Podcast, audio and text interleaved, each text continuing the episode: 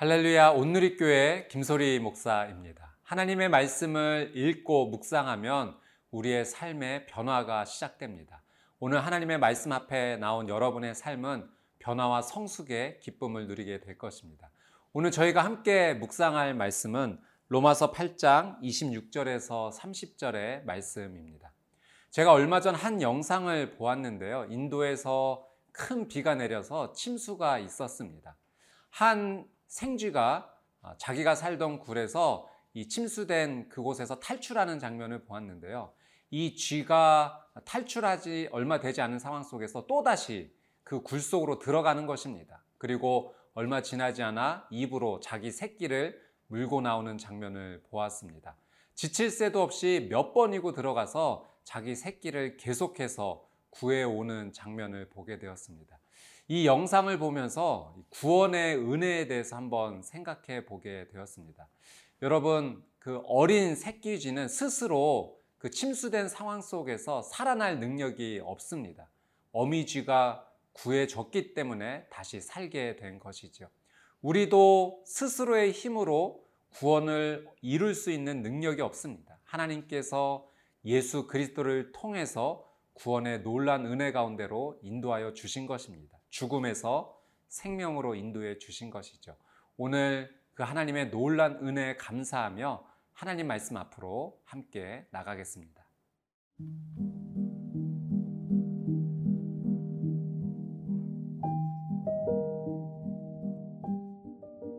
로마서 8장 26절에서 30절 말씀입니다.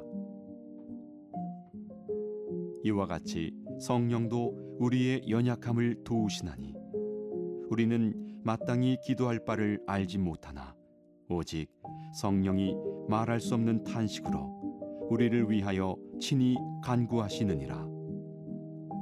마음을 살피시는 이가 성령의 생각을 아시나니 이는 성령이 하나님의 뜻대로 성도를 위하여 간구하심이니라.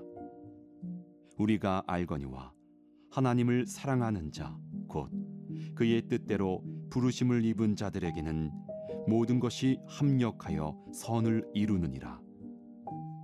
하나님이 미리 아신 자들을 또한 그 아들의 형상을 본받게 하기 위하여 미리 정하셨으니 이는 그로 많은 형제 중에서 맏아들이 되게 하려 하심이니라. 또 미리 정하신 그들을 또한 부르시고 부르신 그들을 또한 의롭다 하시고 의롭다 하신 그들을 또한 영화롭게 하셨느니라. 26절 말씀 함께 보겠습니다.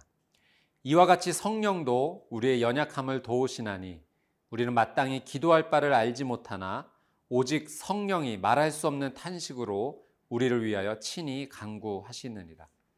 어제 말씀에서 사도 바울은 우리가 하나님의 구원을 향하여 나가는 과정에서 믿음과 소망, 인내가 필요하다 우리에게 가르쳐 주었습니다. 우리가 믿음과 소망과 인내로 하나님 앞에 나아갈 때 성령님께서 우리의 연약함을 도와주십니다. 도와주신다라고 하는 이 말의 의미에는 떠맡는다 또는 손을 붙잡는다라는 의미가 담겨져 있죠. 성령님께서 우리의 연약함을 떠맡아 주시고 또 손을 붙잡아 주시는 겁니다. 피아노를 좋아하는 한 다섯 살짜리 꼬마가 있었습니다. 하루는 그의 아버지가 이 아이를 유명한 피아니스트의 공연장에 데리고 갔습니다. 이제 공연이 시작되기를 기다리고 있을 때 이 꼬마가 무대 위에 있는 멋진 그랜드 피아노를 보게 되었죠. 그래서 그리고 호기심에 몰래 커튼 뒤로 올라가서 그 피아노 위에 앉았습니다. 그리고 자신이 유일하게 연주할 수 있는 이 젓가락 행진곡을 치기 시작했습니다. 그리고 갑자기 커튼이 올라가게 된 것입니다. 사람들이 꼬마가 연주하자 깜짝 놀랐고 이 꼬마도 사람들의 시선을 느껴서 이제 막 도망치려고 하는데 갑자기 뒤에서 큰 손이 이 아이의 손에 포개져 있는 겁니다. 아, 그 공연의 주인공인 피아니스트였습니다. 그리고 꼬마에게 꼬마야 계속 치렴이라고 따뜻하게 말해 주었습니다. 꼬마가 이 젓가락 행진곡을 연주하자 그 박자에 맞추어서 이 피아니스트가 베토벤 교향곡의 한 부분을 어, 연주하기 시작했습니다. 그리고 이 피아니스트의 요청에 따라 목관악기, 금관악기, 타악기가 점점 들어오더니 이 젓가락 행진곡으로 시작됐던 꼬마의 연주가 아주 멋진 베토벤 교향곡으로 연주가 되었던 것입니다. 하나님께서 우리의 손을 붙잡아 주신다라고 하는 것이 이와 같습니다. 우리는 한계가 있고 또 방법을 모르지만 하나님은 한계가 없으시고 모든 방법을 다 알고 계시죠. 우리의 인생의 고난과 염려와 어려움 가운데 성령님께서 우리의 연약함을 도와주실 때 놀라운 하나님의 은혜가 임하는 것입니다. 오늘 하나님의 손을 붙잡고 나가는 저와 여러분의 삶이 되시기를 주님의 이름으로 축복합니다.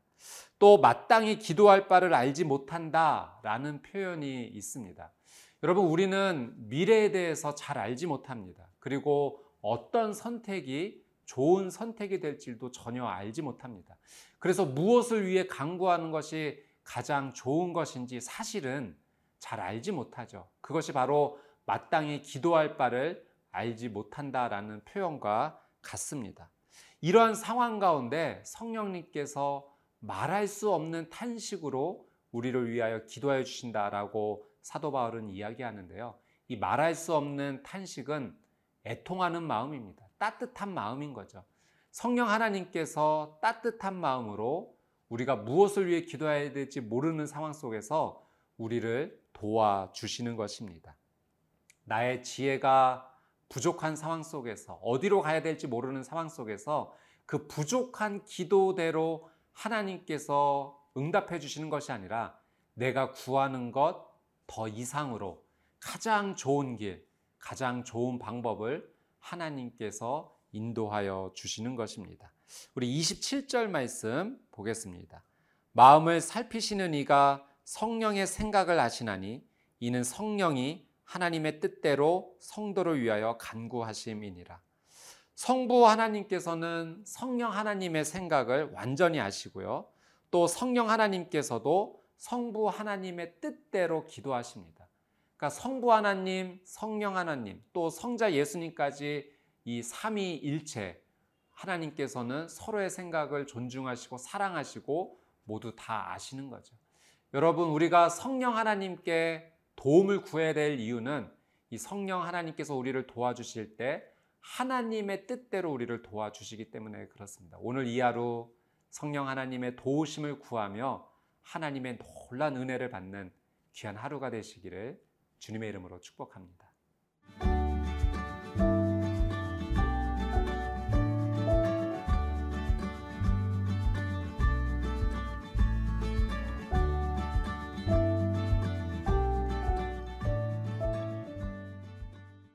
28절 말씀 함께 보겠습니다. 우리가 알거니와 하나님을 사랑하는 자, 곧 그의 뜻대로 부르심을 입은 자들에게는 모든 것이 합력하여 선을 이루느니라. 모든 것이 합력하여 선을 이룬다라고 하는 이 말의 의미는 우리가 세상에서 성공할 것이다라는 의미보다는 종국에 결국에 하나님께서 주시는 그 구원의 영광을 우리가 누리게 될 것이다 라는 의미입니다. 여러분 우리의 인생의 길이 고난과 어려움이 있을 수 있지만 이 하나님께서 주시는 이 구원의 영광에 이르기까지 믿음과 소망과 인내함으로 우리가 하나님의 부르심 앞에 나간다면 결국 하나님께서 우리를 도와주시고 우리가 구원의 그 놀란 영광을 맛보게 될 것이다. 이 의미입니다. 여러분, 우리가 하나님을 사랑해야 됩니다. 그리고 하나님의 부르심에서 벗어나지 말아야 됩니다. 하나님의 부르심에 끝까지 사랑함으로 반응해서 구원의 영광을 맛보는 저와 여러분이 되시기를 주님의 이름으로 축복합니다. 29절 말씀입니다. 하나님이 미리 아신 자들을 또한 그 아들의 형상을 본받게 하기 위하여 미리 정하셨으니 이는 그로 많은 형제 중에서 맏아들이 되게 하려 하심이니라. 하나님께서 미리 아신 자들을 미리 정하셨다라는 표현이 조금 이해하기 어려울 수 있습니다. 하나님의 예지, 예정, 이 의미인데요. 하나님께서는 구원받을 사람을 미리 아시고 미리 정하셨다라는 의미로 생각을 할 수가 있습니다. 여러분, 하나님께서는 전지전능하시죠. 시간과 공간을 다 초월하십니다. 그래서 누가 구원 받을지 다 아시고 하나님의 입장에서는 다 정하실 수가 있습니다. 사람의 생각으로는 다 이해할 수 없지만 하나님의 입장에서는 모든 것이 이해가 되는 것입니다. 여러분, 다만 우리가 이 하나님의 예지와 예정 앞에서 우리가 받아들일 것은 하나님께서 나를 선택하셔서 구원으로 부르셨다라고 하는 사실입니다. 하나님의 이 부르심 앞에 감사하는 것이 우리가 하나님 앞에 누려야 될 귀한 은혜인 줄 믿습니다. 여러분, 하나님께서 미리 아시고 정하셨다라는 것보다 이 말씀에서 우리가 조금 더 관심을 가져야 될 것은 그 아들의 형상을 본받게 하기 위하여라는 표현입니다. 여러분, 구원의 이 결론, 구원의 결과가 무엇이냐면 결국 우리가 예수 그리스도를 온전히 담는 것입니다. 그래서 우리의 구원의 여정은 예수님을 닮아가는 여정이다라고 말할 수가 있는 거죠. 예수님의 성품이 우리의 인격이 될 수 있다면 그보다 놀라운 구원의 은혜는 없을 것입니다. 예수님을 온전히 닮아가는 이 하루가 되시기를 주님의 이름으로 축복합니다. 또 말씀 가운데 이는 그로 많은 형제 중에서 맏아들이 되게 하신다라는 표현이 있습니다. 여러분 바울은 예수님이 이 맏아들이 되신다라는 표현을 사용하는데요. 이것은 예수님과 우리가 가족과 같은 관계이고 또 우리가 예수님을 닮아가야 된다라는 의미가 포함되어져 있습니다. 예수님께서도 이런 말씀을 하셨어요. 마태복음 12장 50절 말씀에 누구든지 하늘에 계신 내 아버지의 뜻대로 하는 자가 내 형제요 자매요 모친이니라 말씀하셨습니다. 예수님께서 우리에게 하나님의 뜻대로 행할 때 곧 형제 자매가 될 수 있다라는 말씀을 주신 거죠. 예수님은 하나님의 독생자이시고 맏아들이시고 부활의 첫 열매가 되십니다. 우리에게는 예수님이 우리가 닮아야 될 맏형과 같은 존재가 되시는 거죠. 오늘 이 하루 예수님을 온전히 담는 하루가 되시기를 축복합니다. 30절 말씀입니다. 또 미리 정하신 그들을 또한 부르시고 부르신 그들을 또한 의롭다 하시고 의롭다 하신 그들을 또한 영화롭게 하셨느니라. 하나님께서 우리에게 구원의 계단을 주셨습니다. 첫 번째 계단은 부르심입니다. 이 하나님의 부르심 앞에 우리가 복음을 알게 되었고 믿게 되었습니다. 두 번째 계단은 하나님께서 의롭게 여겨 주시는 것입니다. 예수님을 믿고 죄 사함의 은혜를 누리게 되었죠. 이제 마지막 세 번째 계단은 하나님께서 영화로 초대하십니다. 완전한 구원으로의 초대입니다. 사랑하는 여러분, 오늘 이 하루 하나님의 이 부르심을 따라서 구원의 계단을 올라가는 놀라운 축복의 하루가 되시기를 주님의 이름으로 축복합니다.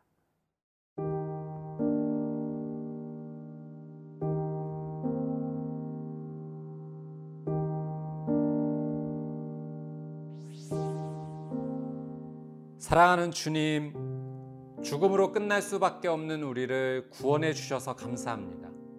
성령님께서 말할 수 없는 탄식으로 우리를 위해 기도해 주시고 우리의 연약함을 도와주셔서 구원의 은혜를 누릴 수 있게 되었습니다. 완벽한 구원에 이르기까지 예수님을 닮기 원합니다. 매일매일 구원의 계단을 감사함으로 오르기 원합니다. 하나님 도와주십시오. 생명으로 인도해 주십시오. 하나님의 사랑 안에 머물며 복음의 부르심 앞에 벗어나지 않게 도와주시옵소서. 감사드리며 예수님의 이름으로 기도드리옵나이다. 아멘.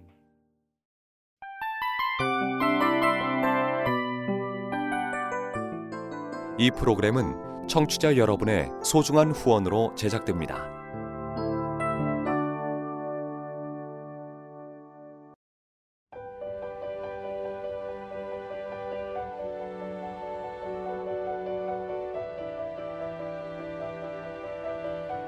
세상에는 수많은 교회들이 있지만 더 깊이 있는 말씀 강해를 찾기 위해 크기로만 교회를 선정하지 않습니다.